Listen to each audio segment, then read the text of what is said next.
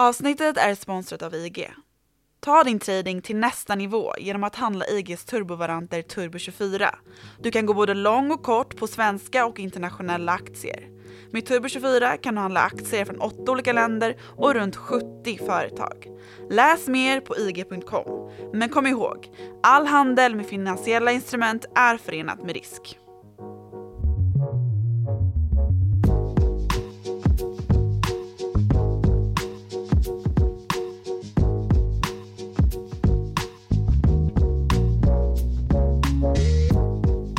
Europa stod mitt i en kraftig ekonomisk återhämtning från pandemin när vintern plötsligt nalkades och ett antal sammanfallande faktorer renderade i en energikris. Det var en energikris som många röster inom såväl näringslivet som energilobbyn gastat om i flera år. Energimixen med allt större andel grönt i blandningen var en del av bekymret. Och i den råvarubransch som alltid varit själva mittpunkten för geopolitisk konflikt skramlades med vapnen som den här gången antagit gasform. Gaslarm hade nämligen hörts ljuda från hjärtat av Europa i Tyskland sedan en japansk tsunami utlöste en politisk lavin i kärnkraftsfrågan under 2011. Men hur blev hela Europa försänkt i krisen? Kommer det innebära att invånare och företag snart får uppleva blackouts? Och vilken påverkansmakt får energikungen Vladimir Putin om den omstridda gasledningen Nord Stream 2 öppnar? Det här är Follow the Money, en podcast om makt, storfinans och börsen av med mig, programledare Martin Nilsson och utrikesredaktör Joakim Rönning som jag vill börja med att fråga om du ska få kärnkraftslobbyn, klimatrörelsen eller tyskar emot dig efter det här avsnittet. Ja, så länge det inte blir kinesiska ambassaden så är väl jag nöjd. Då så, det tar vi allihopa. tar vi allihop. Vad börjar vi det här avsnittet eh, som ju handlar om energikrisen? Ja, vi får börja i den här, det här liksom nuläget, hösten här. Och det har ju uppstått en situation då där vi har plötsligt 250% högre energipris i Europa och det är såklart att det blir en story att tala om. Och det här beror ju på flera sammanfallande problem då för energimarknaden som uh, spiller in på elmarknaden också. Och det är ju där som vi svenskar upplever det här och märker av det. Vi har ju inte samma problem som, som kontinentala Europa med det här med uppvärmning. Men det är ändå tufft om man har en eluppvärmd gigantisk villa någonstans. Mm. Synd om sådana människor Synd om sådana i människor. dessa tider. Ja. Ja. Eh, Då tänker vi kanske framförallt ironiskt då, när vi säger så, på bo- boprisuppgångarna som har varit de senaste åren. Som sagt, det här är fler små faktorer då som, som vart och ett kanske inte är så svårt att reda ut, eh, som inte får så här stor slående effekt som har hänt nu då i den europeiska energimarknaden, som nu blir då väldigt påverkade tillsammans. Mm. Om vi tittar på energi efterfrågesidan då, så har vi de lägsta lagernivåerna av naturgas på 10 år vid den här tidpunkten på året. Inför vinter då så brukar lagernivåerna vara som högst på året eftersom att man bunkrar då upp inför kommande tid av, man behöver ju mer energi under vintern för att värma upp och sådär. Såklart. Och så står vi då in i, mitt i den här nyöppningen av både våra egna ekonomier efter pandemin, men framförallt kanske i eh, Asien. Mm. Och även i USA, Nordamerika naturligtvis. Men framförallt så har ju Sydostasien nu kommit liksom online igen, eller vad man ska säga. Börjat öppna upp igen, för där kom ju eh, lite krisartade tider lite senare. Inte i samma skala vad det gäller dödsfall och så i pandemin, men man eh, drog åt svångremmen och började införa karantäner i Sydostasien här under sommarhösten ju. Så Mm. där har man börjat upp, dra, ö, öppna upp igen och det gör att efterfrågan då är superstark just nu i hela världen. Så det är en global situation. Och smärtgränsen är lite grann nådd då för Europa som inte längre vill bjuda över de här länderna som håller på och öppnar upp då i till exempel amerikanska gasaktioner. Det var ju en fråga som lyftes då när eh, EU och Donald Trump rök ihop. Då åkte ju Jean-Claude Juncker över och förhandlade bort de här eh, tvisterna med tullar och allt vad det var som skulle införas då när, eh, när Trump, USA och Europa hade sitt handelskrig, sin del av handelskriget. Mm. Och det var tal om att man skulle införa ståltullar och eh, tullar på bilar till och med. Så det var ju en, en smärttröskel som övergicks där och då åkte Jean-Claude Juncker som då var EU-kommissionens ordförande över och sa att vi köper en massa naturgas av er.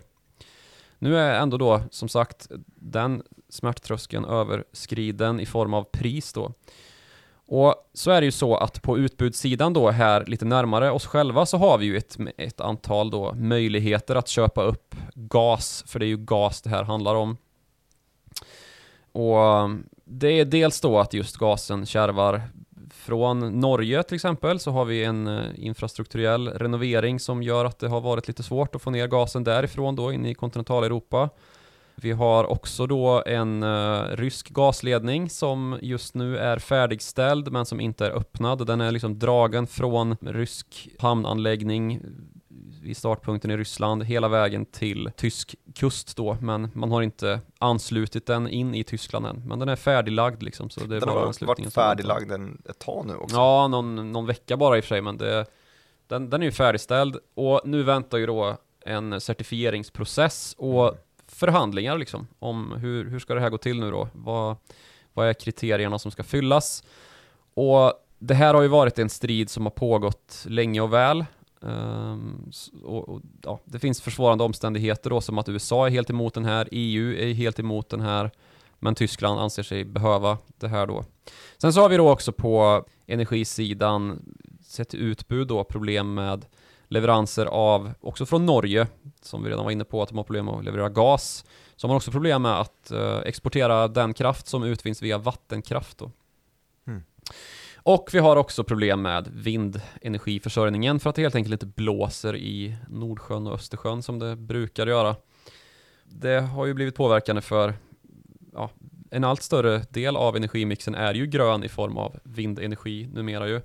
Vindenergi som ju kommer från just Nordsjön då, skotska och brittiska i övrigt eh, vindkraftverk. Vi har norska, svenska och eh, framförallt kanske danska och även tyska vindkraftverk då som ska snurra och försörja våra eh, elnät.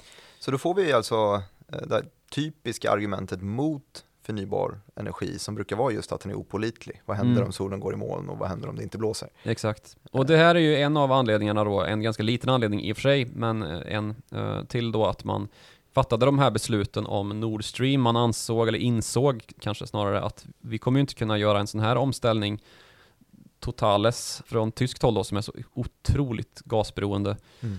och gå över till, till grön energi på nolltid. Och då, då pratar vi ju om en tid dessutom innan den vindenergi vi idag ser ganska så kraftigt utbyggd var, den var ju verkligen i, sitt, eh, i sin linda då eh, när man började bygga Nord Stream 1 då, för det här är ju det vi pratar om nu är Nord Stream 2 så det är den gasledning som, som ska liksom dubbla försörjningen från Ryssland till Tyskland då. Och Ryssland är ju världens största ja, men naturresursland överhuvudtaget, sett till utvinning. Uh, och framförallt då gas är man ju väldigt stora på med eh, Hur är det den här eh, gasledningen löper nu igen? Ja, den löper genom Östersjön. Sverige är ju ett av de länderna som, som är emot det här med bygget av gasledningen. Och argumentet för det är ju att Ryssland kommer få en alldeles för stor makt geopolitiskt och eh, ekonomiskt över Europa då, om man låter den här ledningen bli byggd. Nu är den byggd, men den är så, som sagt inte ännu operativ då. Det löper ingen gas i den hela vägen in i Tyskland än, men det finns ju redan en gasledning, så det finns väl all sannolikhet för att den kommer börja fungera. Men det finns också lite män i det här uh, som, som märks. Um, mm. Och det är ju då att vi har haft den här stora konflikten. Som sagt, EU och USA är helt emot det av de skäl jag nämnde. Sen så har vi också då ett val i Tyskland som pågår. Ja, men kan vi inte gå tillbaks lite grann? För jag nämnde någonting här i inledningen så eh, var det en politisk lavin eh, från japanskt håll egentligen 2011 som då helt enkelt gled in i tysk politik också och gjorde att mm. de ändrade sin energipolitik helt och hållet. Vad var det som hände? Det var ju Fukushima-katastrofen. En tsunami som välde in över kärnkraftverket i Fukushima och eh, ödelade skapade en härdsmälta och utsläpp av radioaktivt material. Och det här gav ju stora skälvan i många länder, men framförallt i Tyskland, där det redan fanns en väldigt stark anti-atomkraftlobby, eller vad man ska kalla det, en anti-atomkraftrörelse. Och det här bet sig ju fast fullständigt här och blev en stor politisk fråga igen, för det har det varit tidigare. Tjernobyl är ju också ett minne som, som ligger närmare till hands för tyskar än för svenskar kanske, som att det ligger närmare Ukraina än vad Sverige gör. Men det här är alltså en, en, en eh, väldigt stor fråga i, i Tyskland och 2011 2011 när det här hände så fattades det ganska snabbt politiska beslut då från Angela Merkel att då vi släcker våra kärnkraftverk. Först så gjorde man då några säkerhetstester och så bestämde man då vilka man skulle stänga av helt. Man hade typ 17-18 stycken och nu har man 11 kvar som ska stängas nästa år, 2022 senast. Och det här har ju gjort då att man har blivit oerhört beroende av gas, både för sitt elnät och för sin försörjning av värme. Det gick vi inte heller riktigt in på, det borde vi ju faktiskt göra. Att anledningen till att gasförsörjningen är så himla viktig i kontinentala Europa och även i Storbritannien är ju att man värmer hus med det. Det gör vi ju inte i Skandinavien på samma sätt. Här är vi ju mycket mer beroende av vår vattenkraft och kärnkraft. Norge väldigt mycket vattenkraft just, man har ju väldiga vattenkraftresurser. Och det har vi ju delvis även i Sverige då och då nyttjar vi då eh, även fjärrvärme på ett annat sätt än vad man gör i, på kontinenten. Väldigt liten eh, fjärrvärmekapacitet nere i Tyskland om man jämför med Sverige till exempel som ju är väldigt framstående vad det gäller det där. Så då har man målat in sig som tysk i ett politiskt hörn här där man eh, absolut inte kan tänka sig starta upp kärnkraft igen. Man kan absolut tänka sig att värma upp sina hus. Det är för dyrt att köpa från USA men man har förbundit sig att göra det och man står här och väntar på att bara säga, säga ja på att öppna den här ledningen till Rys Ryssland och få en jäkla massa billig naturgas, antar mm. att det är. Och det här har väl Ryssland gjort någon sorts eh, politisk analys av då, om man vill vara konspiratorisk så är det lätt att tro det i alla fall. För Rysk Ryssland har just nu, de jobbar just nu så att man hamstrar gas. Hmm. Man säljer inte gasen, utan uh, skickar mycket mindre till Europa än vad man gör normalt. Och ja, då kan man ju fråga sig varför när det är så, så hög efterfrågan. Och ja, om man ska närma sig någon sorts eh, ska man säga, konsensus av vart, vad analytiker tror om det här så är väl sanningen att det är både och liksom. Man håller på och förhandlar om den här gasledningen nu, öppnandet av Nord Stream 2 som ska fördubbla Rysslands eh, gasförsörjning via, via Östersjön då till Tyskland samtidigt som vi har den här stora efterfrågan och då blir det kanske lätt att smussla undan lite grann och säga att nej men de betalar mer i Sydostasien så att vi skickar en dit istället. Mm. Um, samtidigt då som man får en hävstång på Europa där man kan säga um, ja men ska ni ha den här gasen överhuvudtaget eller hur vill ni göra? Mm. Och så står Europa upp till öronen i en energikris och måste ha gasen. Det är ju ett perfekt uh, förhandlingsläge för Putin och gänget och Gazprom då som är de som har ja, sett till att den här rörledningen har blivit lagd. Det känns som att man har tagit lite inspiration från sen man blev insläppt i, i OPEC plus här, hur man driver kartell och hur man försvarar priser. Ja, men ja, det här är samtidigt någonting som man alltid har gjort och eh, det är ju väldigt geopolitiskt laddat det här, inte minst då för att EU eh, e står ju mycket närmare Ukraina än vad man står Ryssland. Man har ju tagit ställning väldigt starkt för att Ryssland inte har att göra i Ukraina, inte ens när man enligt egen utsago då underlättar livet för de ryssar som bor i Ukraina då, att det finns ju på vissa håll, bland annat på Krim då, en befolkning, betydande befolkning som är just ryskspråkig och som anser sig vara ryssar. Eh, och då när man annekterade Krim då så, så har ju både USA och Europa stått på Ukrainas sida och hävdat att det här är en invasion snarare än en annektering och sådana är eh, avskyvärda och vi kommer aldrig släppa Ukrainas rygg liksom nu gör man ju lite grann det eftersom att Ukraina har som en av sina absolut viktigaste intäktskällor att vara transitland som det kallas för rysk gas då som, som eh, forslas in i Europa över en eh, transitledning då som går genom Ukraina. Så här har ju EU gjort sitt bästa för att liksom eh, å sin sida då få ett mindre ryskt inflytande över både Ukrainas möjligheter till intäkter Samtidigt som Tyskland då, den största och viktigaste medlemmen, står på sin kant och säger att vi måste ha rysk gas. Mm. Så det är ju väldigt besvärligt det här. Och det är just därför också det blir intressant att se hur det går nu i det tyska valet. Ja, just det var det jag tänkte att vi skulle föra vidare som nästa fråga. För nu står vi ju här med en avgående Angela Merkel och ett eh, Die Grüne, eller vad heter de, som har fått väldigt mycket... Die Grünen. Die Grünen. Die Grünen. Ja, ja. Vad är det de står för? De står ju precis som miljöpartier i övrigt, särskilt i Sverige kanske, emot kärnkraft i största allmänhet, precis som, och det är ju, det är ju liksom en fullständigt okontroversiell fråga i Tyskland, eftersom att åtta av tio tyskar är emot kärnkraft, alltså för full nedrustning av kärnkraften. Mm. Jag tror samma siffra i Sverige är typ det omvända, att två av tio svenskar är för fullständig nedrustning. Mm. Så, så det, det, är ju inte problematiskt på något sätt just. Men vid sidan av kärnkraftsfrågan då så är De Grünen väldigt emot även Ryssland då. Så där kan det bli problem att få till den här ryska förhandlingen då som måste göras nu. Och där kan man ju verkligen skilja då på hur CDU och Angela Merkel som är född och uppväxt i, i Östtyskland och pratar flytande ryska kan tänkas då agera i fråga om förhandlingar med ryssar. Miljöpartiet i Tyskland är emot både liksom ryskt och kinesiskt inflytande. Och det är ju två frågor som Tyskland har kritiserats för av EU att man har varit för eftergiven åt ryska och, och kinesiska krav då, att man släppte in Kina i näringslivet alldeles för fritt och att man då har den här förhandlingen med Ryssland om gasen då. Och att till slut så blev det ju att USA klev in och um, först då i form av Donald Trump som helt och hållet satte stopp liksom och sa att ni får inte bygga den här.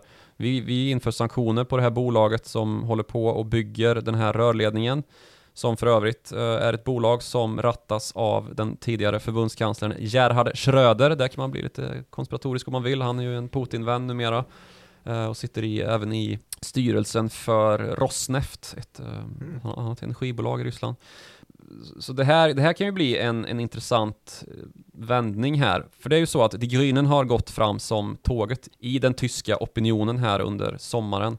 Ja, kan du inte eh, upplysa oss som inte är superinsatta i tyska val, vad är det som är de stora partierna här? Ja, de stora partierna är ju CDU och CSU då, som är en samman, eh, sammanlänkning mellan de två kristdemokratiska partierna under Angela Merkel och en, en gubbe som heter Marcus Söder. Uh, nu har man då åkt på rejäl baksmälla efter covid-pandemin här och från att då i förra valet ha legat någonstans runt 40% så har man ju halverat de här siffrorna. Så det är ju total kollaps alltså av opinionsvinden uh, uh, som har, som och har de skett. gröna har, har skördat? De gröna har skördat och var under en period här i, i somras var det väl på toppen, alltså man var största parti och såg ut att kunna till och med ta en förbundskanslerpost. Nu har, ju, har, man ju klivit ner en bra bit i opinionen, men man ligger fortfarande liksom på, på siffror som ser ut att kunna dubbla tidigare års eh, opinion då, att man har fått ungefär 8-10% av rösterna till att nu då landa någonstans strax under 20 kanske. Eh, valet är ju på söndag i den här veckan och mm, då skulle det väl kunna bli en koalitionsregering med SPD då som är Socialdemokraterna i, i Tyskland. Eh, där man då har Olaf Scholz som partiledare numera. Han eh, är finansminister i Tyskland i rådande regeringskoalition som ju är mellan CDU och eh, SPD då. Så mm, strider han då i valupptakten här med Armin Laschet som är efterträdaren då till Angela Merkel. Och han har väl inte gjort någon superinsats hittills kan man inte säga. Så vi får väl se lite grann hur det där slutar, om det blir lika rörigt som det blev i Sverige eller om vi får en klar en klar eh, koalition om den blir, ska man säga, rödgrön eller kristdemokratisk röd. Men en rödgrön då, om man ska dra lite enkla kopplingar här, så är, betyder det för den energipolitiken att man säger ett strängare nej till rysk gas sannolikt, man säger ett ganska strängt nej till kärnkraftverk. Permanent nej, ja. Det är Deutsche Angst som man brukar kalla det, att man är så livrädd för, eh, för kärnkraft och eventuella kärnkraftolyckor, trots att de är mycket säkrare nu än vad de var tidigare och att man har EU som gör riskanalyser och stresstestar. Så det är lite lurigt att begripa det här med eh, och det andra alternativet då, eller ja det finns ju flera alternativ såklart, blir det en eh, ganska oklar röra där det inte går att göra så mycket alls så händer det väl inte så mycket alls, men får vi en klar eh, konservativ utfall av valet här så finns det alltså, öppnar det upp för, för gas i större. Ja, det, eh. det skulle jag nog vilja hävda. Ja. Så kan man säga. Och sen så har vi ju, vi, som sagt, vi har ett intakt motstånd från hela EU egentligen. Eh, framförallt då de östeuropeiska länderna ju. Alltså Polen är inte så pigga på det här till exempel. Mm. Eh, men även väst, liksom Frankrike vill inte ge, ge Ryssland några fördelar och det byggs liksom en, en ledning från Grekland till Italien för att försörja Italien bättre, att det inte blir för stort inflytande liksom från, från öst på, på annan väg. Turkiet har också liksom försök att, att bli ett transitland. Så det, det liggs ju på från många håll här och det är ju någonting som vi liksom går miste om här i Sverige i debatten ganska mycket, att vi missar den här LNG-frågan, Liquid Natural Gas, som, som LNG står för. Och ja, inte riktigt, vi har lite svårt att greppa den eftersom att vi har två stycken nät som försörjer oss med naturgas, men det är ju för Västsverige och Stockholmsregionen där man har gasspis ungefär. Mm. Eh, Så det är ju inte alls en, en viktig liksom, importvara i Sverige så som det är i egentligen hela Europa i övrigt. Men du, om vi tar det tillbaks till det här valet just, betyder det här någonting för omställningen i stort? För det är ju den gemensamma nämnaren i det här energiavsnittet ju, att man eh, går från icke förnybart till förnybara energier. Ja, absolut. Det är klart att det, det är det. Sen så är ju naturgas, som det ibland lite för släpphänt kallas, också fossilt. Det borde ju kallas fossilgas enbart eftersom att det, det är ju det. Eh, Det är ju inte lika koldioxidintensivt som olja och kol är, men det är fortfarande koldioxidintensivt. Sen så kan man kanske ifrågasätta då, hur tänker man i Tyskland när man jobbar så hårt mot naturgasen samtidigt som man har fattat beslut om att man ska avveckla kol och man ska avveckla kärnkraft då av en, ur en eh, säkerhetsaspekt då. Men kärnkraften ska bort 2022 och kolkraften ska inte, den ska förvisso bort men den ska vara avvecklad först 2035. Så, så det är ju ett Tyskland som kanske kommer vakna och mm, ta bort kolet snabbare. Men också ett Tyskland som så fall måste bö- börja upprusta sitt gröna energinät ganska så kraftigt. Och det bäddar det väl för att man gör om man får ett grönt parti som, som i, i tillbaka i regeringsställning, för där har man ju suttit förut med Joschka Fischer bland annat och, och de här. Men Ja. eh, räcker de, de näten som finns idag? Säg att vi då inte eh, köper någon rysk gas eller avvecklar då kärnkraftverken i, i rask takt om det ska vara Mm. klart redan nästa år. Finns det någon möjlighet att man inte behöver bränna kol? Nej, Nej. det gör det nog inte. Du måste ju bygga, det är ju ett, ett sameuropeiskt problem att vi har så underutvecklade kraftnät. Där är ju Sverige ypperligt dåliga. Även om vi har starka, liksom, en CO2 eh, stark nation till att vi, sett till att vi inte liksom har så enorma koldioxidutsläpp på grund av vår vattenkraft som, eh, som liksom försörjer oss och vår, vår, vår kärnkraft då. Båda förvisso omtvistade men bättre alternativ onekligen än kolet ju. Så, så är ju kraftnäten någonting som är väldigt svårt och försummat liksom. Och problemet i den gröna fasen som vi går in i nu är ju också att den gröna energin utvinns ju i form, framförallt i form av vindkraft då till havs i stor utsträckning, runt kuster och vart har vi industrierna någonstans? Ja, det är ju inte på tyska nordkusten och det är inte på svenska västkusten i, i första hand, utan det är ju liksom inlands och i Norrland i svensk. Eh, Ja, det har blivit attraktivt nu i alla fall ju. ja, och samtidigt då i Tyskland så har vi ju Ruhrområdet med alltså eh, västra och eh, ja, en, en bit söderut i Tyskland helt enkelt. Mm. Så det, det är ju en, en kraftöverföringsproblematik här och ska man prata kärnkraft igen så har ju små modulära reaktorer, så kallade SMRs, blivit eh, lite grann på modet och man pratar om att utveckla då kraftnät, eh, eller liksom förse kraftnäten med kärnkraft på annat vis genom att eh, upprätta mindre kraftverk närmare där de behövs och ska försörja helt enkelt. Men inte i Tyskland då. Uh, ja, nej, det blir ju, det är ju svårt att tänka sig. Storbritannien som ju är ett annat land där man har fullständig gaspanik i befolkningen och det där politikerna just nu debatterar om hur man ska liksom komma till rätta med energiprisökningarna på bästa sätt genom att antingen ge krediter eller att det senaste är väl att man ska låta vissa energibolag gå i konkurs så att man kan få till någon sorts auktion för de som blir kvar, alltså de stora. Och det kommer väl ge en kortsiktig lättnad för då kommer det ju bli priskrig om de här kunderna. Så det blir väl en, ja, som sagt kortsiktig lättnad och så kommer man ju höja sen då. Men då får man väl hoppas att energinätet har kommit i ordning på något vis. Men Boris Johnson i alla fall, eh, premiärminister, är ju en av dem som har ställt sig längst fram i, i ledet då och gärna pratar om att Storbritannien är ett föregångsland. Framförallt då som ett land som har instiftat en lag om att man ska vara koldioxidneutrala i energinätet 2050 senast. Och här finns det då projekt för att upprätta sådana här små modulära reaktorer som tidigare har, det finns eh, operativa sådana i Ryssland. Eh, det finns väl också en, liksom ett 50-tal projekt där man håller på att forska på de här, bland annat svenska KTH-kopplade. Det finns också då eh, i militär form som man har använt, så det, det här funkar liksom. Och det ska vara säkrare än vad stora kärnkraftverk är även idag då. Det är ju mest av allt en opinionsfråga det här om man ska lyckas liksom övertyga opinionen. I Tyskland ser det ju rätt tungrot ut. De enda som är för fortsatt kärnkraft i Tyskland är Alternativ für Deutschland och det är ett parti som är mer liksom längre ut på högerkanten än vad Sverigedemokraterna är.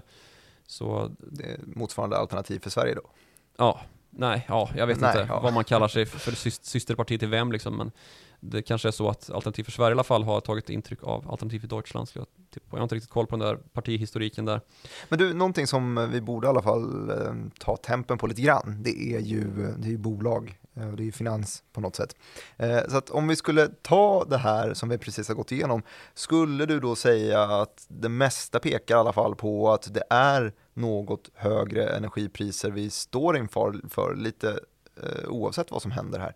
Ja, ehm, det verkar ju så. Och man kan väl argumentera för att vi kanske har betalat för lite för energi tidigare. Det här har vi varit inne på, så jag återupprepar det liksom att vi har betalat ganska lite pengar för energi som har varit väldigt bra. Ehm, bra i den formen att det är energiintensivt. Då pratar vi kol, olja och gas framför allt. Men det har ju kostat på klimatet istället. Och det är ju det vi betalar för nu. Just det, så man tänkte inte på det när man eh, använde det från det början. var ju inte en faktor. Och så njöt vi av eh, den stora industrialiseringens Ja. eh, tillväxttal istället för Precis. Och nu det. blir det ju istället då en fråga om att snabba på eller, eller, eller liksom stanna av eh, den energiomställning som vi måste göra, sakta ner den energiomställning som måste göras. Och det är ju inte så enkelt. Eh, Det är inga enkla beslut och inga enkla processer som behöver gås igenom. För först och främst så måste vi ju bli, vi måste ju bli bättre på energilagring, för vi har ju redan stora problem med baseload som det kallas, att man måste ha en, en effekt i nätet hela tiden, annars så går det ner. Mm. Eh, och, och det blir ju svårt om det inte blåser till exempel, eller om solen inte skiner under vissa delar av året. Så vi måste ju bli bättre på det här med eh, lagring av energi. Alltså vi måste ha batterier som, som fungerar, stora batterier, sådana som bland annat Tesla utvecklar. Vi måste komma längre då i den här typen av teknik och annars så finns det ju vätgas som en, en sån eh, faktor som man ofta brukar väga in i den här energilagringsdebatten då, att vi måste kunna använda vätgasen och den måste kunna framställas då med gröna medel annars så blir det ju liksom netto, en lägre netto klimatbesparing än vad som behöver göras. Mm. Utöver det så återstår väl egentligen bara det som tyskarna avskyr allra mest. Nu när vi ändå är i Tyskland, Alltså kärnkraften då. ja det förstod jag. nu när vi ändå är i Tyskland så tänkte jag att vi eh, borde i alla fall nämna, du nämnde Tesla på, på energilagringssidan, här har vi ju eh, PowerCell som blev jäkligt känt, var det förra året, när eh, plötsligt så typ tredubblades eller tiodubblades eller Mm. hundradubblades omsättningen i aktien när vi såg en artikel om, eh, där de hade skrivit om PowerCell i något tyskt. Ja, det spekulerades ju mycket om hur mycket tyskar det var som handlade den där aktien egentligen. Det kanske bara är skitsnack alltihop. Nej, men det, det fanns ju analyser ute i någon obskyr tidning som heter Der Aktionär. Jag vet inte.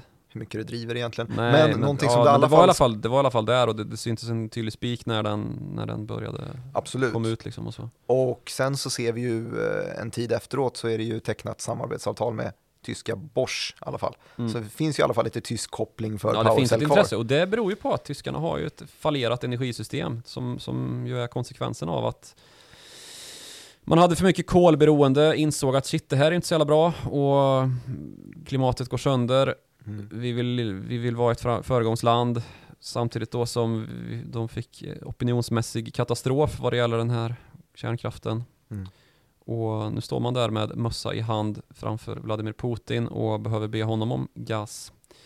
Det, du, nu lyssnar jag på den här energiproblematiken med högre energipriser samtidigt som jag har spenderat hela förmiddagen med, känns det som, lyssna på centralbankstal. Det, Riksbanken släppte sitt räntebesked här 9.30 imorgon, odramatiskt, oförändrat var det. Eh, men man fick också höra Stefan Ingves eh, snacka lite grann efter det och man har ju det i huvudet.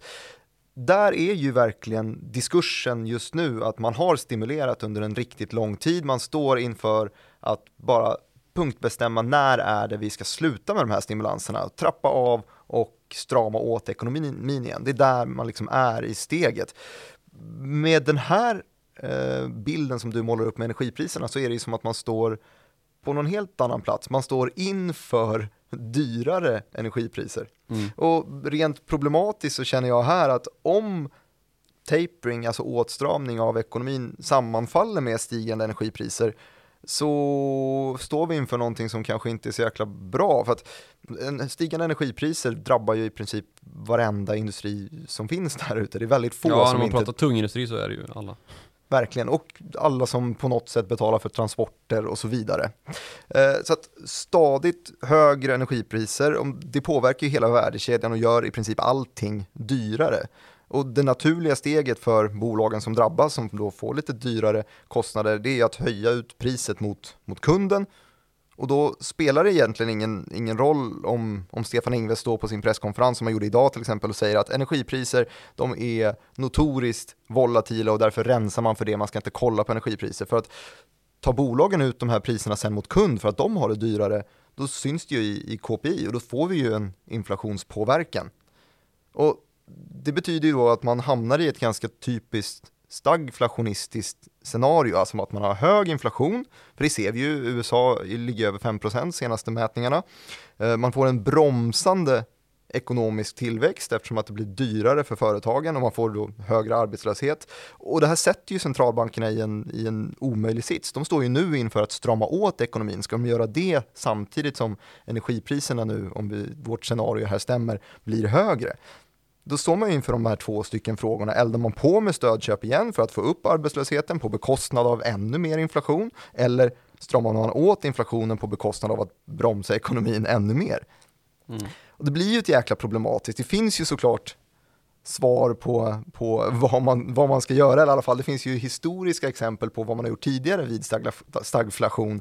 Men det blir ju problematiskt. Då tror ja, jag att det är inte skitkul, skitkul vägar man måste gå då. När man står inför där, där keynesianismen dödades av, av Milton Friedman när han plötsligt sa att inflation is always and everywhere a monetary phenomenon. Mm. Alltså att det ska bekämpas på penningsidan, alltså att priserna kan inte öka utan en expandering av penningmängden. Så att för att få kontroll över stagflation menade Milton Friedman då, är svaret att man bromsar in allting, man driver in ekonomin i en recession och man börjar om. Så försöker man mm. göra recessionen så mild som möjligt, men det var ju typ det man gjorde, var det här sent 70-tal kanske. Ja, men alltså Reagan gjorde ju så här, när han skulle få USA ut ur stagflation på 80-talet och det var ju, ja, Reagan och Thatcher brukar man ju prata om som, som i samklang där liksom. Paul Volcker är ett namn också, jag tror att han var Fed-chef under ja. sent 70, jag vet inte. Just det.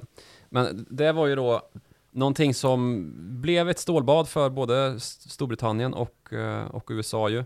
Och nu står vi ju på något vis, jag säger inte att vi kommer ha jättehöga energipriser för alltid och att de kommer ligga här 250% upp jämfört med januari eh, i år liksom. Nej. Men det kommer, alltså det, det, kommer ju en vår förhoppningsvis och då blir energipriserna i regel lägre liksom. När vi förbrukar mindre, utbudet är kanske på en bättre plats än vad den är just nu, normaliserats lite grann.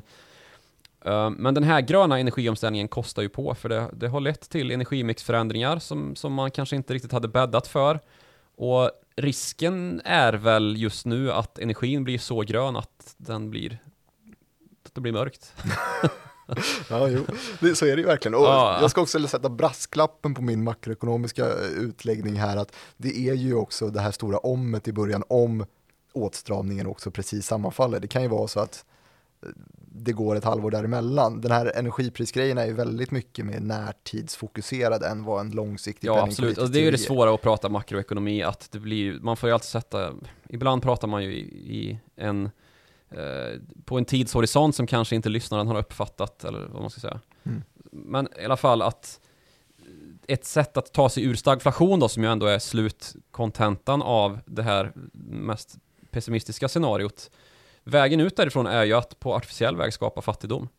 Mm. Att man försätter ekonomin i lågkonjunktur och ja, låter folk dras med. Folk och företag dras med. Och det är, det är ju liksom otroligt svåra frågor som måste ställas då. Och som vanligt så är det precis här som den stora geopolitiken äger rum kring energimarknaden. Och kan man fråga sig, går det för fort liksom med den här omställningen nu då, den, den gröna omställningen? Den är liksom mörkgrön så att den nästan blir, liksom lampan slocknar. Eller är den lagom för att vi ska liksom klara av att rädda klotet från att förgiftas för evigt liksom med de här gradmålen som nu har satts upp då av FN? Kommer det leda till för mycket inflation då om vi, om vi ska klara av det här? Uh, och det, att det motverkar de deflationstendenser vi har sett i världen och som många ekonomer fortfarande lyfter fram liksom som den enskilt största dominerande faktorn bakom de prognoser som ju talar om att det ska fortsätta vara ett lågt inflationstryck med den globalisering vi har till exempel, att det är låg kostnad att producera för företag sen vi haft liksom låglöneländer i världen ungefär. Ja, men och, det och globaliseringen kom igång säger. ordentligt. Bara Ja. på konferenserna idag så var det ju precis det Ingves sa och tidigare så har det varit Fed-chefen Powell har ju också pratat på det sättet att Mm. inflationen just nu den är övergående. Det, det är inte någonting som kommer stanna kvar. Mm. Men samtidigt då som alla ju som är vid sina sinnens fulla bruk vill ha en värld som inte är påverkad klimatmässigt så att vi får de här havsnivåhöjningarna, klimatkatastrofer i ökad skala. För övrigt någonting som är högst bidragande till att klimat och miljö är en så viktig fråga i det tyska valet. Vi såg de här översvämningarna som ledde till, det var väl nästan 200 dödsfall i Tyskland här under sommaren. Eh, men man kan ju också liksom väga upp då i andra änden, kan vi sluta pumpa olja i västvärlden när det ser ut så här? Det, det är en fråga liksom. Något vi kan vara helt säkra på i alla fall, det är ju att det kommer man inte sluta göra i Saudiarabien och Ryssland. Och då kanske Lundin Energies av oss bland annat utskrattade gröna olja, relativt sett i alla fall, blir lite intressantare. Trots allt. Just det, så att det långsiktiga playet blir att i alla fall ta- Någonting okej. inte kolsvart i alla fall. Ja, jag förstår. För OPEC har, trots de relativt sett ganska höga oljepriserna nu om vi går dit, för det, det har ju gått upp kraftigt sen Ja, den här gigantiska kraschen, uh, ner när vi hamnade på minus oljepriser, så har vi ju ganska höga oljepriser, även sett i en, i en historisk kontext just nu. Och det är under produktionsbegränsningar, eh, så man skulle ju kunna släppa på där. Alltså de här hämmande åtgärderna i marknaden, att man inte producerar tillräckligt då, det trycker ju upp priserna. Om vi skulle liksom släppa på utbudsbegränsningarna från OPEX håll då, eller vi, om OPEC skulle släppa på utbudsbegränsningarna så skulle ju oljepriset falla. Och det skulle bli mer tillgänglig energi i marknaden, men också mer smutsig energi. Mm. Så ja, och vi kan gå tillbaks till nämnda 70-tal som slutade i stagflation och eh, Reagan och Thatcher-åtgärder som blev väldigt tuffa för befolkningar i USA och Storbritannien och hela, ja, men hela västblocket egentligen. Men oljekrisen som föregick det scenariot då som utspelade sig, det var ju vad som ledde till ransonering och tre dagars arbetsvecka till och med i Storbritannien för att det blev blackouts. Det var ju oljekrisen, alltså OPEX bildande.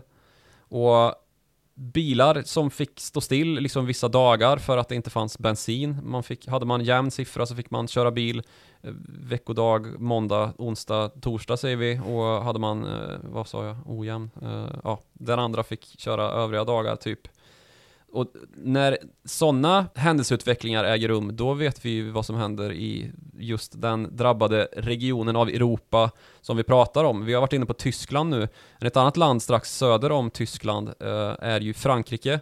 Och där har vi haft rätt storskaliga protester vad det gäller gula västarna i liknande frågor ju. De är duktiga på att protestera. De är väldigt pigga på protest och stök. Och jag menar, om det skulle bli en omfattande energikris i Europa, om vi inte ser till att fixa de här energiinfrastrukturella åtgärderna som behövs göras nu, både sett till, till eh, själva råvaruinsatsen då, alltså det som ska bli energi i form av vindkraftverk, solkraftverk, kärnkraft då liksom. Och se till att investera i teknik som faktiskt ska få energinätet att, att kunna upprätthålla sin effekt även när det inte blåser och solen skiner för fullt. Då blir det ju väldigt svår sits för, för politiker i den här regionen av Europa som ju är ekonomins motor och som har blivit ännu viktigare nu när Storbritannien har lämnat EU, för, även för vår del då. Så man får snegla på den ledande missnöjesindikatorn Frankrike i vad det är för, för Mm. politiska åtgärder som kommer röra upp mest. Ja, absolut.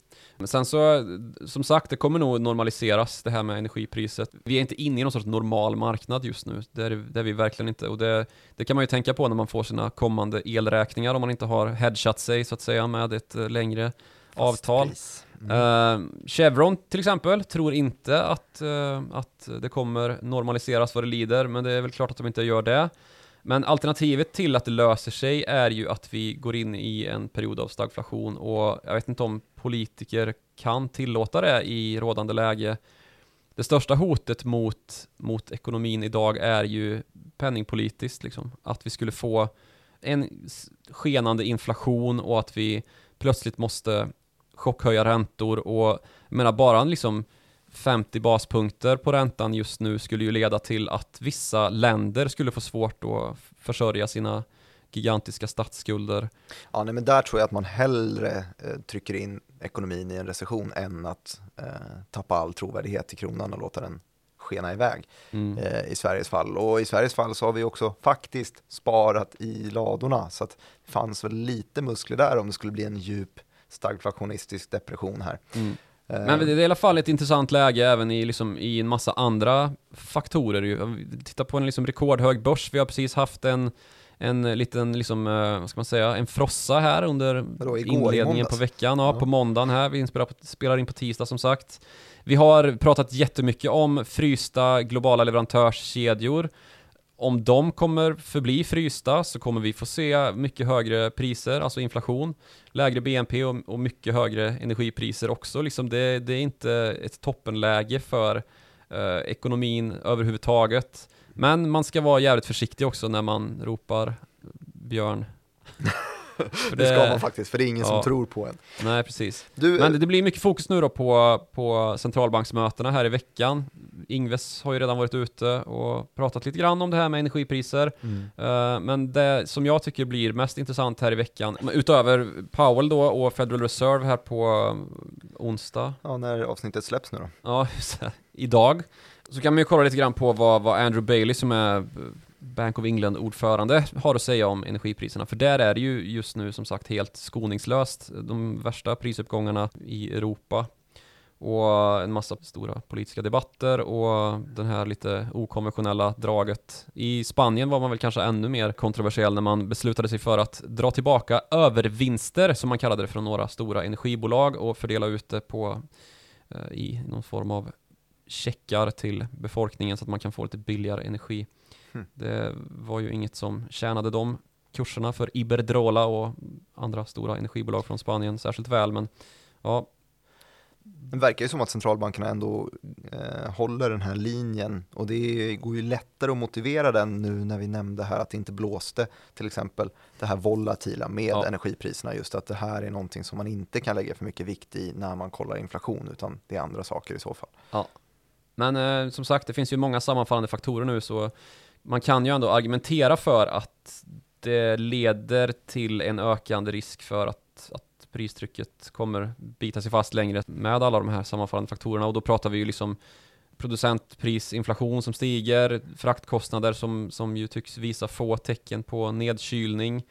Vi har liksom höga råvarupriser och en arbetsmarknad som är glödhet med massor av lediga tjänster som man kanske till slut kommer få börja konkurrera om arbetskraften med då genom att man höjer löner helt enkelt. Och eh, det kan ju spilla över på inflationen. Får se om det är Det ska det ju göra i alla fall. enligt- periodiskt. Ja, precis. Om man Enligt ska tro på boken dem. ska du göra det. Men eh, som sagt, vill man ha en ledtråd i hur centralbankerna resonerar kring det här med energin då så, så kan väl Bank of England vara en, en vettig eh, punkt att fokusera lite grann på. Och därefter, om man ska titta lite ännu längre framåt, så har vi ju också en intressant händelse på ön här i slutet av eh, september som det påbörjas ett COP26, alltså Conference of Parties, Mm. möte nummer 26 som ju då är FNs klimattoppmöte som, eh, ja det drar igång med arbetsgrupper i slutet av september eller vad det blir. Ehm, och sen så kommer det stora toppmötet vara då i november. Och här kan man då få lite ledtrådar kring vilket håll piskan viner vad gäller Ja, det kan man väl säga, för alltså Samtidigt som vissa då hävdar nu att vi måste ju moderera den här omställningen så eh, att, att det liksom behöver ske mer gradvis, mer kontrollerat och, och iordningställt så, så har ju liksom FN haft svårt att fatta beslut som har varit liksom att lägga ramverk som behövs för att det ska kunna vara ordnat den här omställningen då. Mm. Jag tror ju att vi, det tror jag, trots att jag aldrig tror något, att vi kommer ju aldrig. fixa det här liksom. Eh, på något vis. Men någonting som väl många anser måste till är ju ett ramverk för det här med eh, koldioxidkredithandel. Och det finns ju redan i viss form, men inte tillräckligt utvecklat. Och det är ju någonting som man har strävat efter på tidigare klimattoppmöten och inte fått till liksom. Och nu är det lite grann all eyes on China här i, eh, i höst. Och de har ju inte liksom, om, om Boris Johnson har liksom ofta gärna lyfter fram att Storbritannien är det enda landet som har ett, ett, en lag stiftad kring hur man ska nå 2050 och att, att man måste det, så ligger ju Kina lite grann 2050 när man ska vara klimatneutral. Ja, klimatneutrala, ja, precis. Um, de har sagt att man ska vara, ha nå, nå netto nollutsläpp 2060, men det är liksom in the dark hur det ska gå till. Det kan nog, alltså bli en viktig del då att man kan handla med utsläppsrätter på ett smidigare sätt och inte bara Kina utan få flera andra länder att kunna se en väg framåt då. Det blir ju ett sätt då att göra prismässiga bedömningar då och kunna planera sin ekonomi och det gillar man ju att göra i en del länder, särskilt Kina. Um, så har vi ju liksom samtidigt då ett Kina som, som, som har gjort stora framsteg inom grön energi. Man är, alltså hela världens gröna energiindustri, på, alltså framförallt på tillverkningssidan, är ju väldigt beroende av Kina i form av alla de här sällsynta jordartsmetallerna som man behöver för att framställa solpaneler och annat. Och det är ju Kina som har gått i täten för att möjliggöra då med hjälp av stordriftsfördelar en, eh, en prismässigt konkurrensduglig solpanelsindustri liksom. Mm. Eh, så man kan inte bara skälla på Kina utan det, det är ju ett land som, som faktiskt i viss mån i alla fall har insett allvaret och som tagit till med lite krafttag. Så de har ju sin hävstång i det att de har en råvara som kallas för särskilda jordartsmetaller då, precis som att Ryssland har sin hävstång i att vara eh, olje och gasförsörjare av, av många länder och hela europeiska blocket. Mm. Eh, nu återstår väl att se i hur stor utsträckning då, men Båda länderna tycks ju vara ganska så viktiga komponenter i den här omställningen då, dels då genom att naturgasen från Ryssland är lite mindre koldioxidintensiv än vad oljan och framförallt kolet är. Um, och så Kina då genom sina jordartsmetaller och framförallt då också stora investeringar i Europas industri, alltså energiindustri. Både på tillverkningssidan men också på nätsidan. Infrastrukturellt så är ju Kina en jättedominant vad det gäller både liksom OECD-länder men också då genom Belt and Road Initiative och där kan man ju klandra Kina då för där har ju fokuset i mångt och mycket varit på just att satsa på kol när man bygger den här länken mellan Kina och Europa är ju, är ju frågan om då. Man ska dra eh, till, till lands då över Centralasien och vidare in i Turkiet och genom Kaukasus och till havs då. Där är det ju väldigt mycket fokus på mm, betydligt smutsigare energi. Det, det är ju lite bekymmersamt då eh, eftersom att det är sådana tillväxtländer dessutom då. Jag kommer ändå tycka att det här är ett positivt avsnitt för att jag kommer ihåg att du sa här för någon minut sedan att vi kommer klara det. Mm. det var härligt i det här i övrigt stagflationistiska eh, scenariot vi har målat upp. Eh, jag tänker väl att folk får höra av sig på followthemoney.direkt.se som är vår mejladress och kanske tagga in det mig i någon Twitterpost om man vill någonting. Då når man dig på snabla Joakim Ronning och mig på snabla direkt Martin. Tack så mycket för att ni har hängt med den här veckan. Vi hörs ju igen om en vecka.